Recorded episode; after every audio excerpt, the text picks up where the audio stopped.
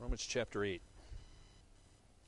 The reason I've told you to turn to Romans chapter 8 is because this is one of my all time favorite verses in the Bible. I'll put it on the screen here for you if you don't have a Bible. But Romans 8, verse 1, comes after a long series of uh, question and answer time, if you will. Uh, the first several chapters of the book of Romans shows that the whole world is guilty, stands guilty before God, and because of that, deserves eternal condemnation. And then, starting um, in uh, Romans chapter 4 and, and 5, uh, the Bible is showing us that justification can come by faith alone in Jesus Christ. And then uh, uh, ch- uh, Romans chapter 6 and chapter 7 is showing us the process of sanctification where we are continually to be set apart from sin unto God. And then starting in Romans chapter 8, it starts with the word therefore. And whenever you see a therefore, you should ask, what is it there for? Well, that's Romans chapter 1 through 7. Romans 8, verse 1 says that there is now no condemnation for those who are in Christ Jesus. Now, underline the little word in there for you. That's a very important word. Very important word. It's a little word, very little word, but it's very, very important.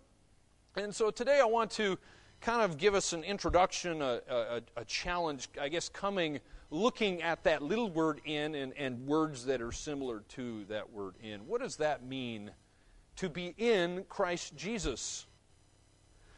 Uh, another way we could ask the question is what does it not only mean to be in Christ, but or what does it mean to be united with Christ? Because that's what Romans 8 1 is talking about, being united with Christ. There's a, a special union with Christ that every believer has. Well, we got to start off by asking the question why is this concept important? Why, why focus on little words like in to, to begin with? And the reason we're going to do this is because every aspect of God's relationship to Christians and believers is in some way connected to our relationship with Christ. It is possible to have a relationship with Jesus Christ. It comes by faith in Him. From God's counsels in eternity past to our fellowship with God in eternity future, and also including uh, uh, every aspect of our relationship with God in this life, all has occurred in union with Christ. We're going to talk about these three aspects that I've just mentioned today, uh, whether it's, it's past, future, or the present. We're going to talk about that today. But we got to start off by defining what it means to be united with Christ. What is union with Christ? Again, uh, uh, I'm, I'm, bringing a definition from Dr. Wayne Grudem. I really appreciate him so much. Uh, God has used him uh, tremendously in my life, and uh, I give him great credit for the message today and this wonderful definition that has been helpful to think about this glorious truth of being in Christ or united with Christ. Well, here, anyway, here's Dr. Grudem's uh, definition. He says, quote, union with Christ is a phrase used to summarize several different relationships between believers in Christ, through which Christians receive every benefit of salvation. These relationships include the fact that, number one, believers are in Christ. Number two, Christ is in believers. And three, believers are like Christ. Number four, believers are with Christ. End quote. I'm going to take those four points he brings out in that definition and I'm going to run with that ball and, and uh, kind of uh, elaborate and expand upon that. Uh, and, and just kind of, we're going to look at a lot of scripture today, so, so put your seatbelts on. All right, we're going for a ride here, okay? So let's, let's take those uh, four, four relationships there that, that he brings out in that definition and talk about that today. So, as you can see here, this definition indicates there's four different aspects of our union with Jesus Christ, and they can be spec- uh, specified from the biblical material coming from the, the Bible as a whole, okay?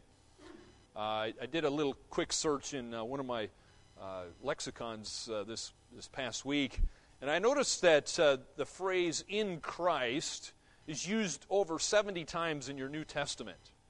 Over 70 times. It's a very significant phrase.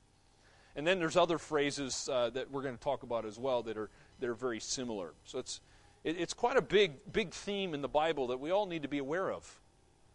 So let's look at each of these, these four aspects in turn here. Number one, what does it mean to be in Christ?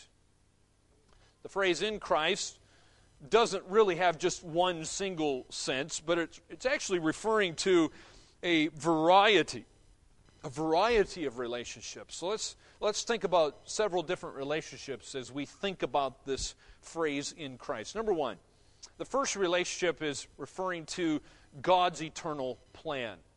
God had an eternal plan according to Ephesians chapter 1. Verse 4 says that God chose us in Christ. How long ago did He choose believers in Christ? Before the creation of the world. Ephesians 1, verse 4 says. And it was in Christ that Ephesians 1 goes on to say that we were destined and appointed to live for the praise of His glorious grace. That's why you were made.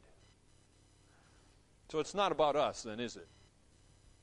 And since we did not exist before the creation of the world, then these verses from Ephesians 1 indicate that God looked into the future and he would he, he obviously knew we would exist because God knows everything, even stuff in the future. And when he did that, according to Ephesians 1, he thought of believers as being in a special relationship with Jesus Christ. A special relationship with Christ. So while choosing us, what is he doing? He, he's at the same time, he's, he's thinking of us as belonging to Christ in a special way. Therefore, he thought about us as eventually having the right to share then in the blessings of Christ's work. Christ's work brings blessing to believers. And so there's this connection. God sees Christ, his work, he sees believers that would be saved, and, and, and God makes this connection.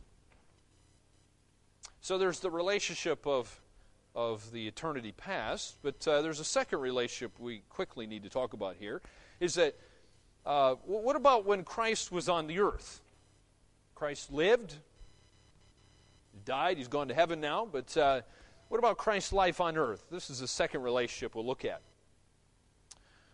Throughout Christ's life on this earth, God the Father thought of us as being in Christ. And, he, and of course, he saw that from eternity past before the creation of the world.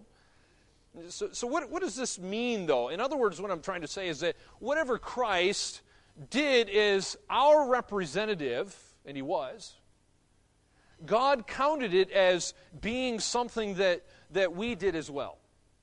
So Christ was our representative. Uh, he lived the perfect life that we should have lived, died the perfect death that you and I des- should have died but can't, rose again, conquered Satan, his works, and death, and lives forevermore to intercede for us.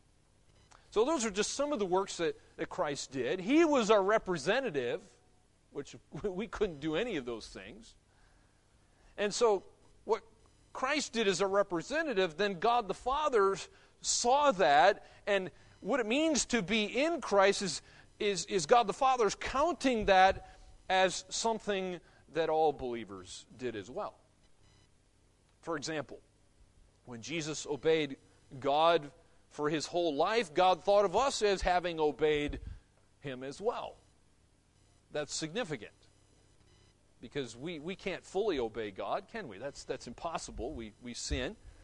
You see this concept of, uh, uh, of what we're talking about here in Romans chapter 5. You can look at, if you don't have your Bible, it's on the screen, but Romans 5, verse 19, the last part there, Romans 5, 19, says, By the one man's obedience, the many will be made righteous. So you see, the obedience of Christ is, is counted to us. Why? Because Christ is your representative. He did what none of us can do. lived a perfect life. He obeyed God the Father. What's the point? You say, what is the point here? Well, Christ is our source of righteousness. We need to be declared righteous in order to get into heaven because God's holy. And because we're not righteous and we're not holy, then we need to be declared righteous, and that's what God does in justification. So, are you excited? I hope you're excited about this truth. And, and, and, you should be, but there's even more good news. Because God thought of us as being in Christ, He also could think of our sins as belonging to Christ. We see this concept in 2 Corinthians chapter 5 verse 21 which says for our sake he that's talking about God the Father made him Christ to be sin who knew no sin so that in him we might become the righteousness of God. How do we become the righteousness of God? Well, you need a representative. That's the only, the only way that you can do that. So these were sins that we had not committed, but God knew about them, of course, in advance. God knew every sin that you've already committed. He knew that in advance, and God still sent His Son to pay the penalty for your sin. Just, just dwell upon that for a moment. That's an amazing concept. So God knew about them in advance. He thought about them as belonging to Christ when Christ took your place. And so, because of that, it was obviously right that Christ should die for our sins. He's, he's perfect, He's your representative. 1 Peter 2, again, has a similar idea. In verse 24, it says, He Himself bore our sins in His body on the tree that we might die to sin and live to righteousness. By his wounds you have been healed. It's the only way you can be healed. This is talking spiritually, by the way. You have spiritual wounds that are, that are without the ability to heal except for Christ to heal them. So it was not just our sins that God thought of as belonging to Christ, it was we ourselves God looks at us as also belonging to Christ. And so when Christ died, then God thought of us as having died with Christ. There's a special bond, there's a special relationship going on there. Now, look what happened to our old sin nature. If you're a believer, something happened to your old sin nature. And by the way, you're, you're born with that sin nature, okay? Everyone is born with a sin nature. Uh, David even said, you know, in sin my mother conceived me. Every one of us are that way. But look what happened. If you're a believer, you've put your faith in Jesus Christ. Look what happens here in Romans 6. If you have your Bible, you can look there. Romans 6, verse 6. We know that our old self, that sin nature, was crucified with him in order that the body of sin might be brought to nothing, so that we would no longer be enslaved to sin. Now, some of you might be thinking, now, wait a minute, I, I still feel like I'm enslaved to sin. What's going on there, Romans 6?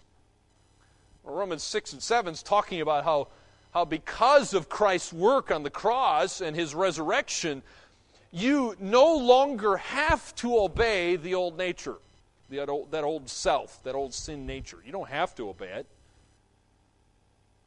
You, you can go and serve it if you want, but you don't have to. Whereas before you became a believer, that, that's all you could do. It, it was your boss, so to speak. You, you had to obey that boss. But after you become a believer, now you have a new boss, and his name's Jesus Christ. And he's the one whom you're supposed to serve. But sadly, we, for whatever reason, we, we, we kind of still go back and serve the old boss at times. But you don't have to. By the way, I'll remind you, according to Romans 6, he pays terrible wages. Because Romans 6 says the wages of sin is death. So don't, don't, don't go and serve the old boss, serve the new one, Jesus Christ. Now, what happened to Christ after he died? Of course, he died, but what, what happened? Well, he was buried, of course. But guess what? We were also buried with Christ and raised with him, the Bible says, according to Ephesians 2 6. It says, God raised us up with him, that's Jesus, and seated us with him in the heavenly places in Christ Jesus. What does it mean for believers? What does that mean for believers? Well, when Christ returned to heaven in Acts chapter 1, all the blessings of salvation were earned for believers. It was done. All the blessings of salvation were earned for believers. And that's because of this relationship of being in Christ. Now, there's a third relationship uh, going on with the concept of being in Christ. You say, okay, we, have talked about the past, the future, but what about now? Is there anything going on now in Christ? And, and the answer is yes, there is.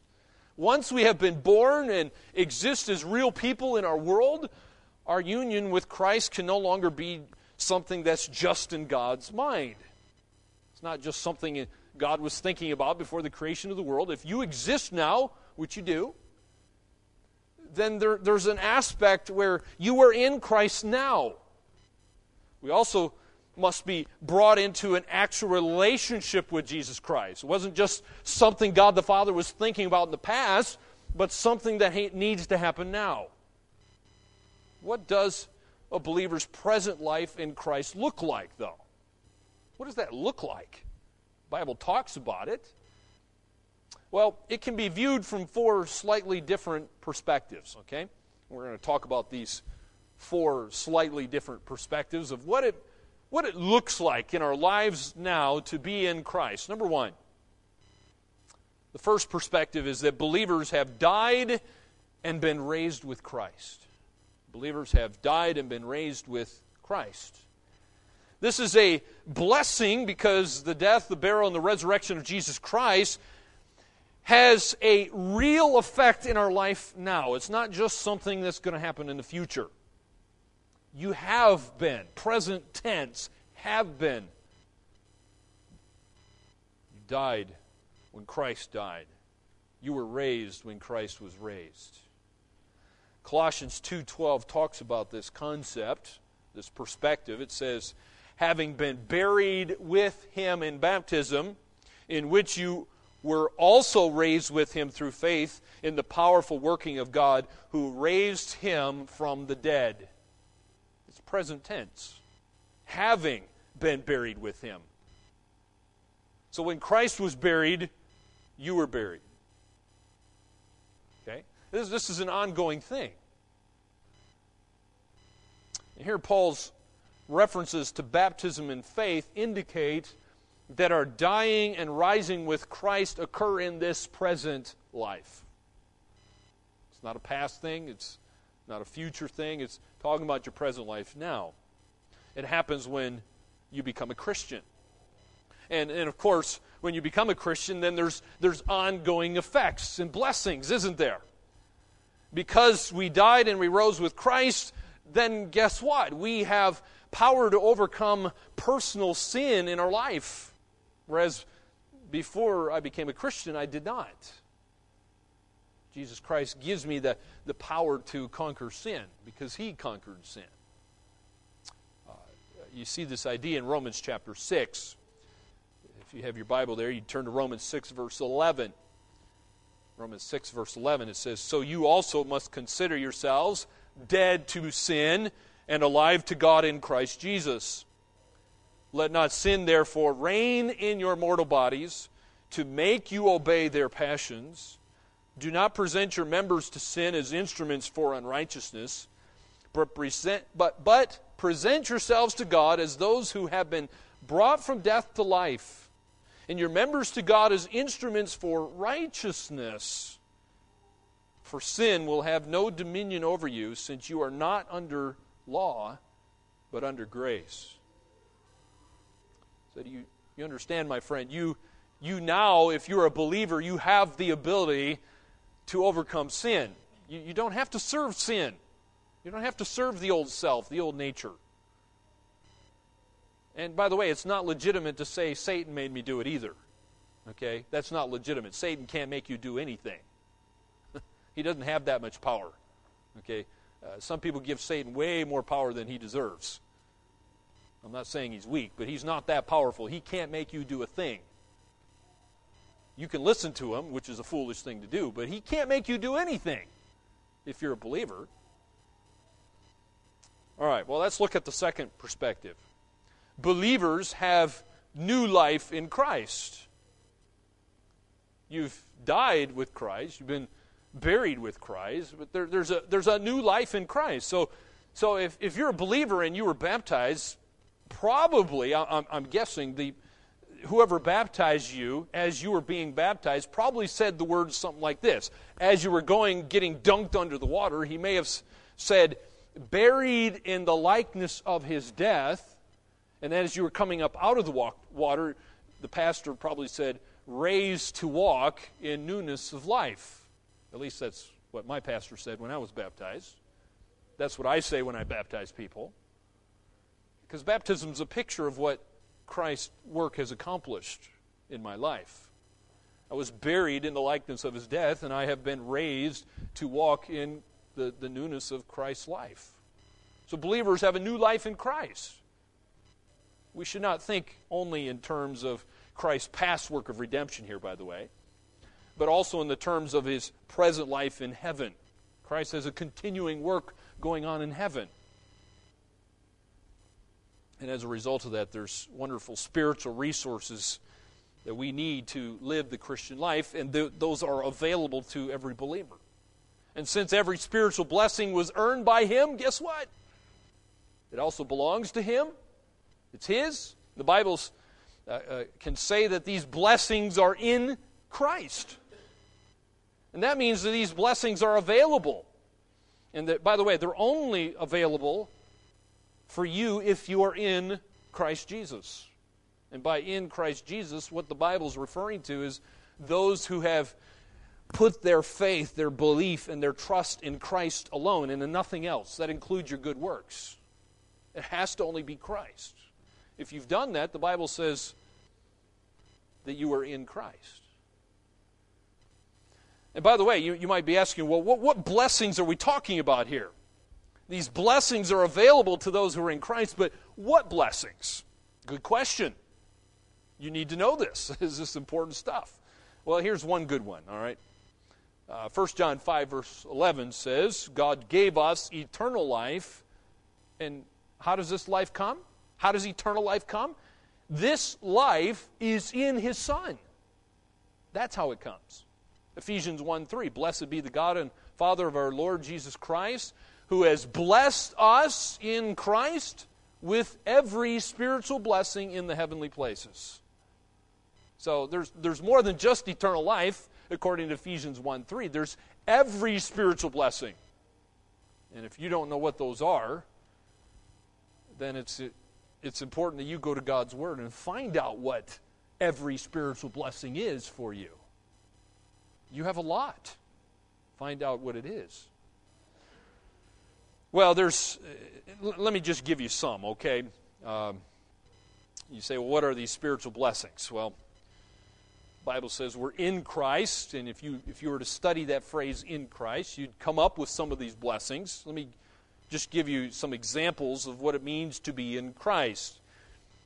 Uh, the Bible says that, that it's in Christ that we are called to salvation, that we are regenerated, that we are justified, that we die you can die in Christ, or you can die without Christ, okay? You don't want to be there. And then the Bible says in 1 Corinthians 15 that it's in Christ that we are raised up. That's where you want to be. My friend, when you die, you want to be in Christ so that you can be raised with Christ. So those are just some of the blessings, a, a quick look through a lexicon, a Bible lexicon would show you. Uh, there's a third perspective, third perspective we need to talk about as we think about what it means to be in Christ. Number three is that all actions can be done in Christ. All of your actions can be done in Christ. Philippians 4:13, for example, says, "I can do how many things? All things through Jesus Christ who strengthens me. Okay, that, that's an all encompassing verse, all right? All actions, in other words, can be done in Christ. But uh, then in 1 Corinthians 15 gives us another example of this. It says, In the Lord your labor is not in vain. So, what you do for Jesus Christ as you serve Him, the Bible says it's not in vain, it's not, it's not empty, it's not meaningless, it, it has purpose. And by the way, that means when you go to work tomorrow, you go and you serve your boss, your company, or you work for yourself, or whatever you're, you're doing, that can have purpose if you do it for God's glory. The Bible gives uh, expands upon this. Again, a quick lexicon search in, in, a Bible lexicon would, would mention some of these actions that can be done in Christ. Let me just give you a, a few that, that I particularly enjoyed that I found. Uh, the Bible says it's in the Lord that number one, children are to obey their parents. Right? Ephesians 6 1. Children, obey your parents in the Lord, for this is right. Uh, it's in the Lord that wives are to submit to their husbands. So I know, wives, that's, that's a difficult thing for you because you have to submit to imperfect people like me, okay? All right? You pray for my wife. I'll, I'll pray for you. I know that's difficult. God's given you a very difficult task to submit to an imperfect person. By the way, let me just say about that, uh, offhand here, that uh, you should submit to your husband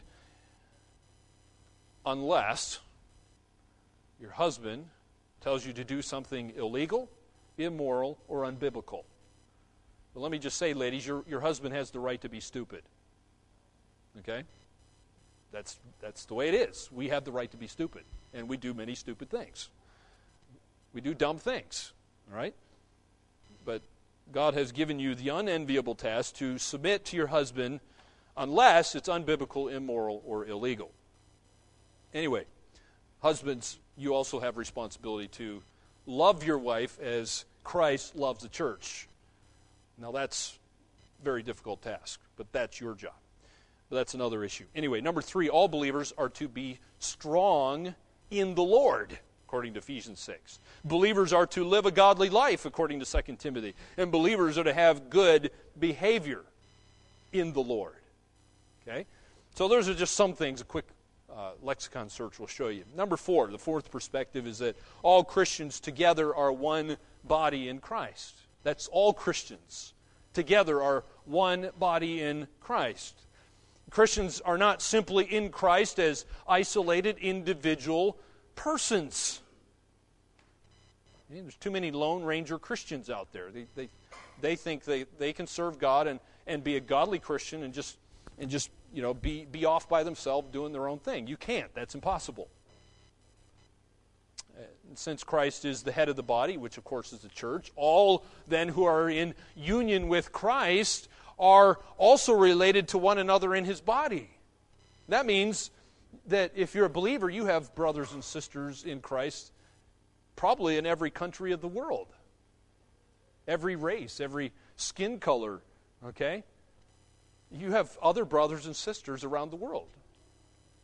And we are one in Jesus Christ. So the Bible says that this joining together makes us one body in Christ and individually members of one another.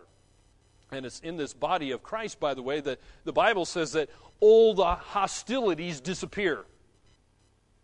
You know, two, two warring parties can be reconciled, sinful, sinful divisions can be healed, and, and those walls can be broken down, and worldly criteria of status can uh, no, no longer applies. I mean, think about it. Uh, that you know, rich and poor can come together because they're one body in Christ.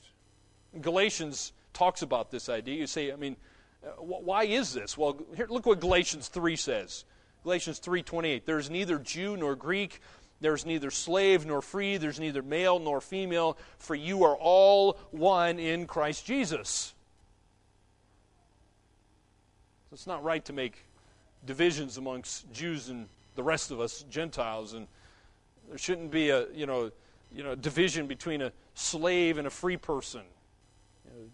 It's not right to make the slaves not to come to church and, you know, only free people come to church or, you know, only males come to church or only females or, You know, no, it's, we're, we're all one in Christ Jesus.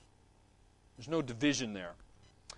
Well, so far we've seen what it means to be in Christ. That's what we've been talking about in this first point. What does it mean to be in Christ? There's many aspects of that and perspectives that we've thought about. Well, let's ask a second question here, okay? I'm going to take those four main points that Wayne Grudem brings out.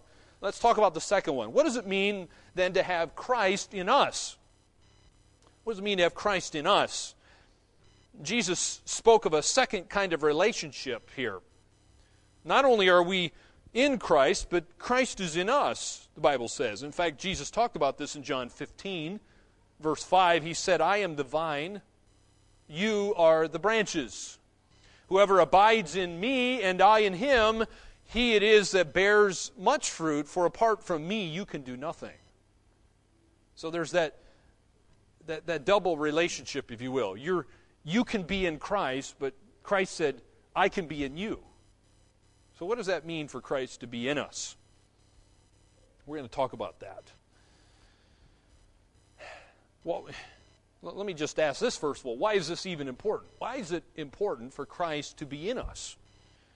Well, one reason is because we need power to live the Christian life now. Because look what Jesus said there in verse 5 Without me, you can do nothing. Nothing of, of any value, that is. Look what the Apostle Paul said in Galatians 2, verse 20. Something similar to what Jesus said. He, the Bible says, I have been crucified with Christ. It is no longer I who live, but Christ who lives in me.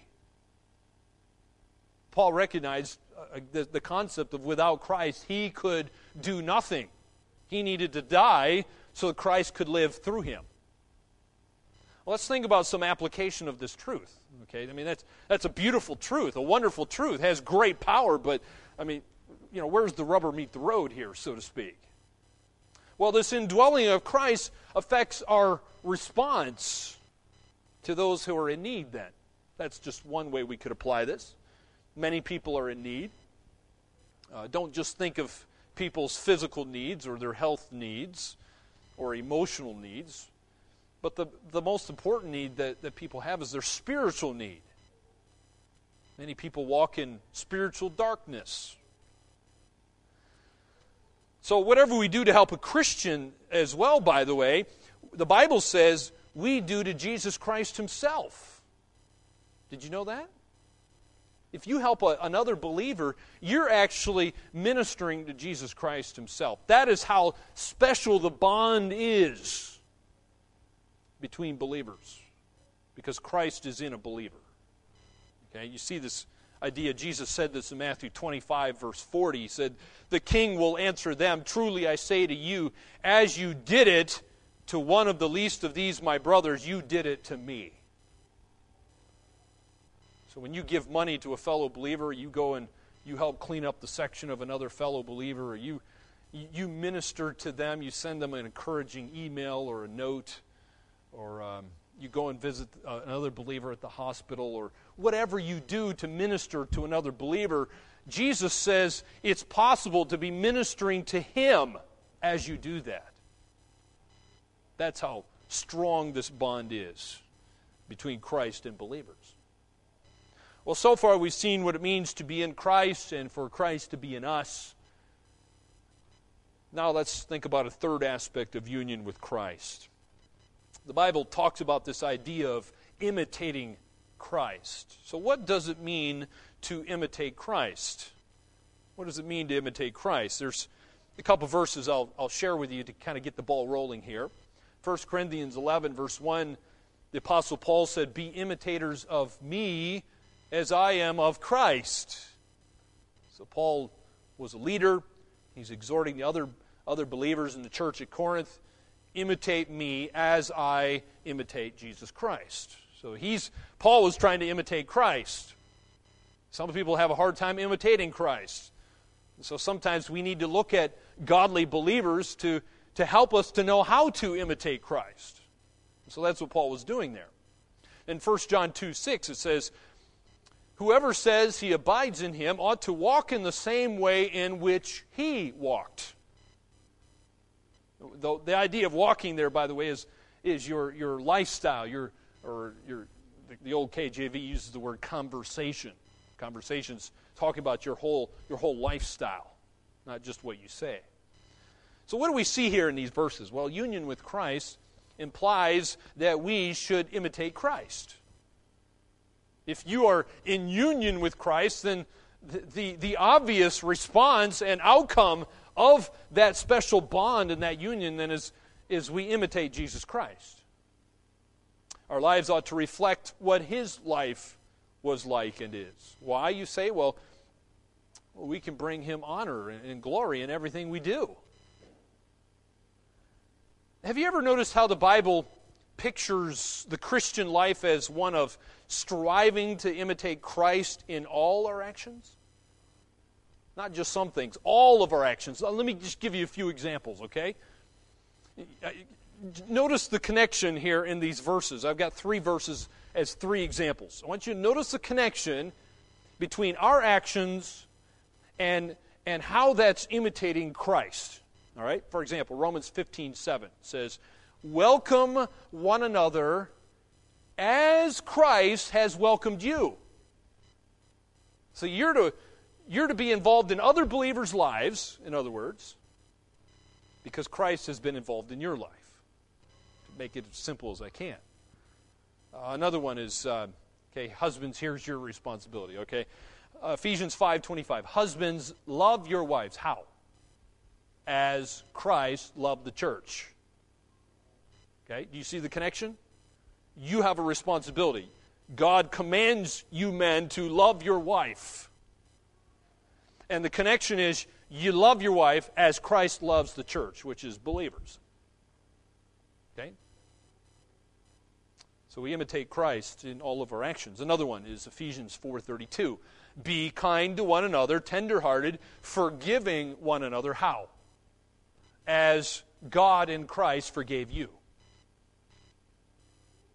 Okay? You see the connection. You have an action to do here. Several actions, in fact. You are to do those as God in Christ forgave you, though.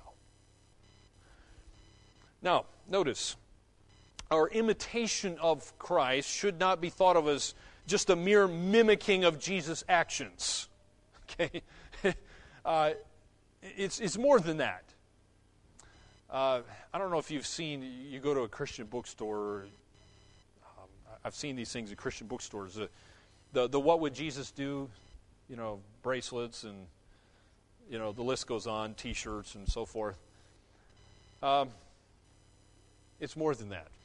Let me just put it that way. It's, it's more than that. I don't know. I don't even know if that's the right question to ask. What would Jesus do? for one thing, we, we have a lot of what Jesus already did. Why don't we ask, what did Jesus, what did Jesus do? Not what would Jesus do? What did Jesus do? And then we're, we're to imitate him. Not just think theoretically. what did he do? Well, he loved the church, so husbands are to love their wives. Okay? We're to be kind to one another, tenderhearted. We're to forgive one another. Why? Because that's what that's what Christ does. That's what God does. So, our imitation of Christ, in other words, should not be thought of just a, a mere mimicking. Don't be, a, don't, don't be one of those mimes. The far deeper purpose is that in imitating Him, you're accomplishing something. Not just mimicking His actions. You're, we are becoming more and more like Him as we imitate Him. Okay? That's the goal, to become like Christ. In other words, what I'm trying to say is when we act like Christ, we become like Christ. Hopefully. That's the goal. We grow up to maturity in Christ as we're being changed into his likeness. And the final result is we shall become perfectly like Christ, the Bible says. You're not exactly like him yet, but there is coming a day when you will be glorified and you will be like him, the Bible says, because you're going to see him as he is. The Bible says in Romans that, uh, that uh, God predestined us to be conformed to the image of his Son. That's God's purpose for your life. And so the Bible says in, in 1 John that when Jesus appears, we shall be like him because we're going to see him as he is. So that, that's, the, that's the, the end product, if you will. But until then, strive to be like Christ. Christ will ultimately be fully glorified in us. However, in all of this, we, we should never lose our individual personality. Okay? Don't lose your personhood, if you will. Okay? You are an individual. Okay? Don't, don't think of yourself as some, some of these New Age uh, beliefs and religions believe. You're not, you're not swallowed up into some, some uh, you know, nothingness. You're not swallowed up in some big universe of, of nothingness. No, you're, you are an individual. You have a soul that lives forever. And, and you are made in God's image. You're not just a just you know thrown into a, a, pot of soup. Okay? You are an individual. And so we become perfectly like Christ, but we do not become Christ, okay? There's a difference. You are not Jesus Christ. okay, I don't think I need to inform you of that, but just in case, you are not Christ. I'm not Christ. Far from it. We are not absorbed into Christ. The Bible says you are an individual, and you will remain an individual for all eternity, by the way. For all eternity, you will remain an individual. And apparently, uh, you know, if, if you go to heaven, you'll be able to see me and you'll know who I am. I, I believe that's what's going to happen in eternity in heaven. We will know individuals. Well, just as the Trinity remains distinct persons, we can become more and more like Christ, and, and we can still re- maintain that, that distinction just as the Trinity does. Okay? Yes, there's one God, but there's three distinct persons God the Father, God the Son, God the Holy Spirit. They're distinct. Okay? So we're, we're made in God's image. I believe that we have distinction now, and we will have for all eternity. Well, look, look at, uh, you kind of get this concept in Ephesians chapter 4 here. Look at verse 15. It says, We are to grow up in every way into Him who is the head, into Christ, from whom the whole body, joined and held together by every joint with which it is equipped, when each part, notice there's, there's parts each part is working properly, makes the body grow so that it builds itself up in love. Okay? Uh, the church is described as a body. The church is described as a building. All right? Church is described as a flock. All right? There's many various descriptions of the church. Okay? Buildings made of bricks, right? Bodies made of different parts. You, you know, you got head, arm, leg, torso, you know, and, and many more parts of your body, right? Okay, it's not just one thing. It's part of a whole, yes, but there's, there's distinct parts, and we can even talk about those parts. That's the idea here. If you're a believer, you're part of that whole body, the body of Christ, but you are a part, an individual. All right, I hope you understand that. Well, so far we've seen what it means to be in Christ. We've, we've looked at what it, what it means for Christ to be in us and for us to imitate Christ, let's look at the last one here. The fourth aspect of union with Christ. What does it mean that believers are with Christ? What does it mean that believers are with Christ? Well, there's a couple aspects of this we'll look at, okay? Number one, to be with Christ means that we have personal fellowship with Christ. Christ is a person, you're a person, and you can have a relationship. It is possible. Look what Christ promised. Here's just a couple of Christ's promises. In Matthew 18, verse 20 For where two or three are gathered in my name, there am I among them. Matthew 28, 20 Behold, I am with you always to the end of the age. Okay? So, you see, see hopefully you'll see presence. You see, hopefully see a relationship there. Now, is Christ's human body here on earth now? No, of course not. His, his physical body is not here on earth now. We know, according to Acts chapter 1, he ascended to heaven. The disciples saw him go up into heaven. And the angel said so. The Bible says in the epistles that Christ is in heaven at the right hand of God the Father. Okay? We know he's there. His physical body's not here. He ascended as he said he, he would. But these verses must then be speaking of his divine nature being present with us. Okay? If his physical body's not here with us, then what is Christ talking about? Well, his, I think he's talking about his divine nature being present with us. Yet it is still something that's very personal. It's a personal presence.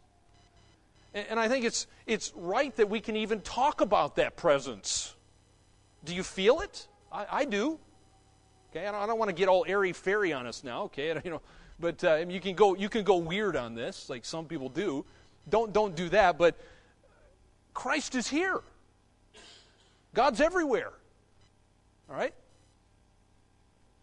Let's let's talk about this. By the way, who receives this presence? Okay, before we move on, we need to ask the question: Who receives this presence of Christ? And the answer is Christians do. How do Christians receive this presence? Look at 1 Corinthians 1 9. You were called into the fellowship of his Son, Jesus Christ. You were called. In other words, you were elected. You were chosen by God the Father to be in this fellowship with Jesus Christ. Now, it's important to note that this fellowship can vary in intensity.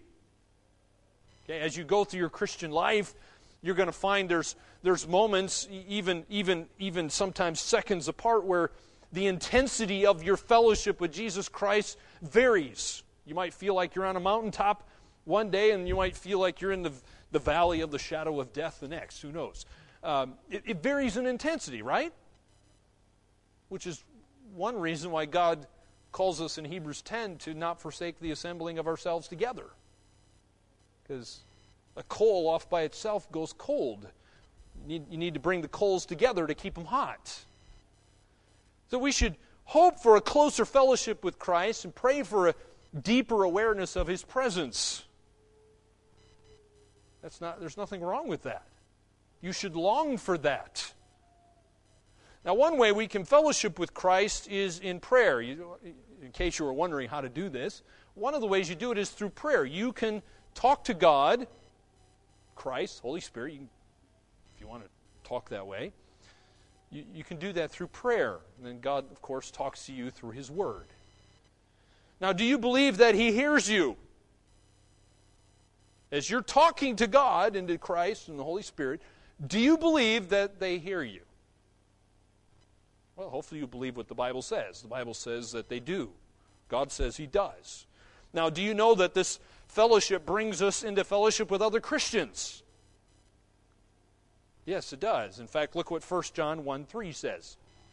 1 John 1 3. That which we have seen and heard, we proclaim also to you, so that you too may have fellowship with us. And indeed, our fellowship is with the Father and with his Son, Jesus Christ. Now, let me just point out a few things here in 1 John 1 3, suggesting final aspect of union with Christ here. Okay? It's suggesting this final aspect of union with Christ that we'll talk about. So here it is, okay? Not only can you have fellowship with Jesus Christ, but to be with Christ means we are in union with the Father and with the Holy Spirit. Okay? It's all throughout the New Testament. Let me just quickly throw out a few verses. A quick, again, a quick lexicon search would find some of these. Here's what the Bible says that says we are in the Father. We are in the Holy Spirit. The Father is in us. The Holy Spirit's in us. We're like the Father. We're like the Holy Spirit. We we have fellowship with the Father and we have fellowship with the Spirit. Okay? Just do a quick lexicon search. You'll find those. All right? So you, you find the relationship going on not with Christ, but there's this, this special union with the Father Himself and with the Holy Spirit. You find all three of those aspects in Scripture. Well, even though we have these wonderful relationships, it does not mean that there's no distinction, okay? The Bible, I think, is clear here that both now and for eternity, we relate to God the Father and, and we relate to Him in His distinct role. What is His role? The, the Father's role is our heavenly, excuse me, the Father's role is our heavenly Father. What, what does that mean to be a heavenly Father? Well, you search the scriptures for that, okay? Or listen to the sermon on the doctrine of the Trinity. But, the, but also now and in eternity, you're going to relate to God the Son, Jesus Christ, in his specific roles. What are his roles? Well, he has roles such as Savior and Lord. And the Holy Spirit also has distinct roles. He is the one who empowers us, He's the one who applies all of the benefits of salvation to believers. And so now and for all eternity, the three persons of the Godhead will continue to be distinct, and we will relate to them in their distinct roles. You're an individual, they're distinct. You're distinct, and you're going to relate to one another.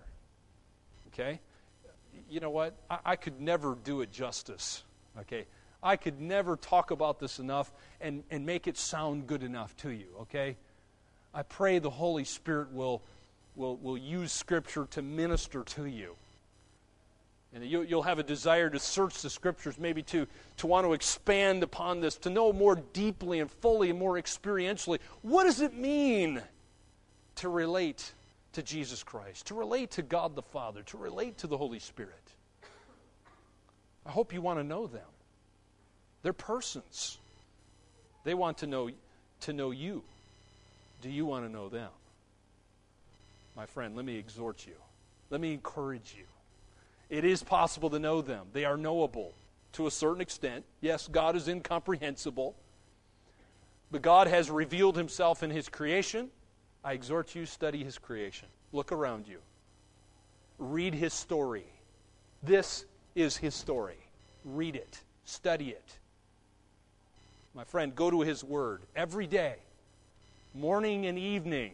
Meditate upon His Word, to know the one who knows you. My friend, it, will make all the difference in your life. Okay? There's nothing better than knowing Him. Paul said in Philippians 3:10 that I may know him. And this is coming from one who had seen Jesus Christ on the road to, to Damascus, who had studied under Christ apparently for 3 years. And that wasn't good enough my friend. Here's, here's someone who's tasted of Christ and he wants to have more. And he has this insatiable desire. Do you, are you like that? Have you tasted and seen that the Lord is good? He is. He's good. He's great. And he's always good and always great, my friend. Go to the scriptures. Be in the Word every day. Ask God to incline your heart to His Word, to open your eyes to behold wonderful things from His Word so that you might know Him experientially. To have not only a relationship which comes through salvation, but to fellowship with Him every day of your life. Until that day when you, when you will be ultimately glorified and you will see Christ as He is. Oh, may God give us the heart for Him, cause us to love Him with all.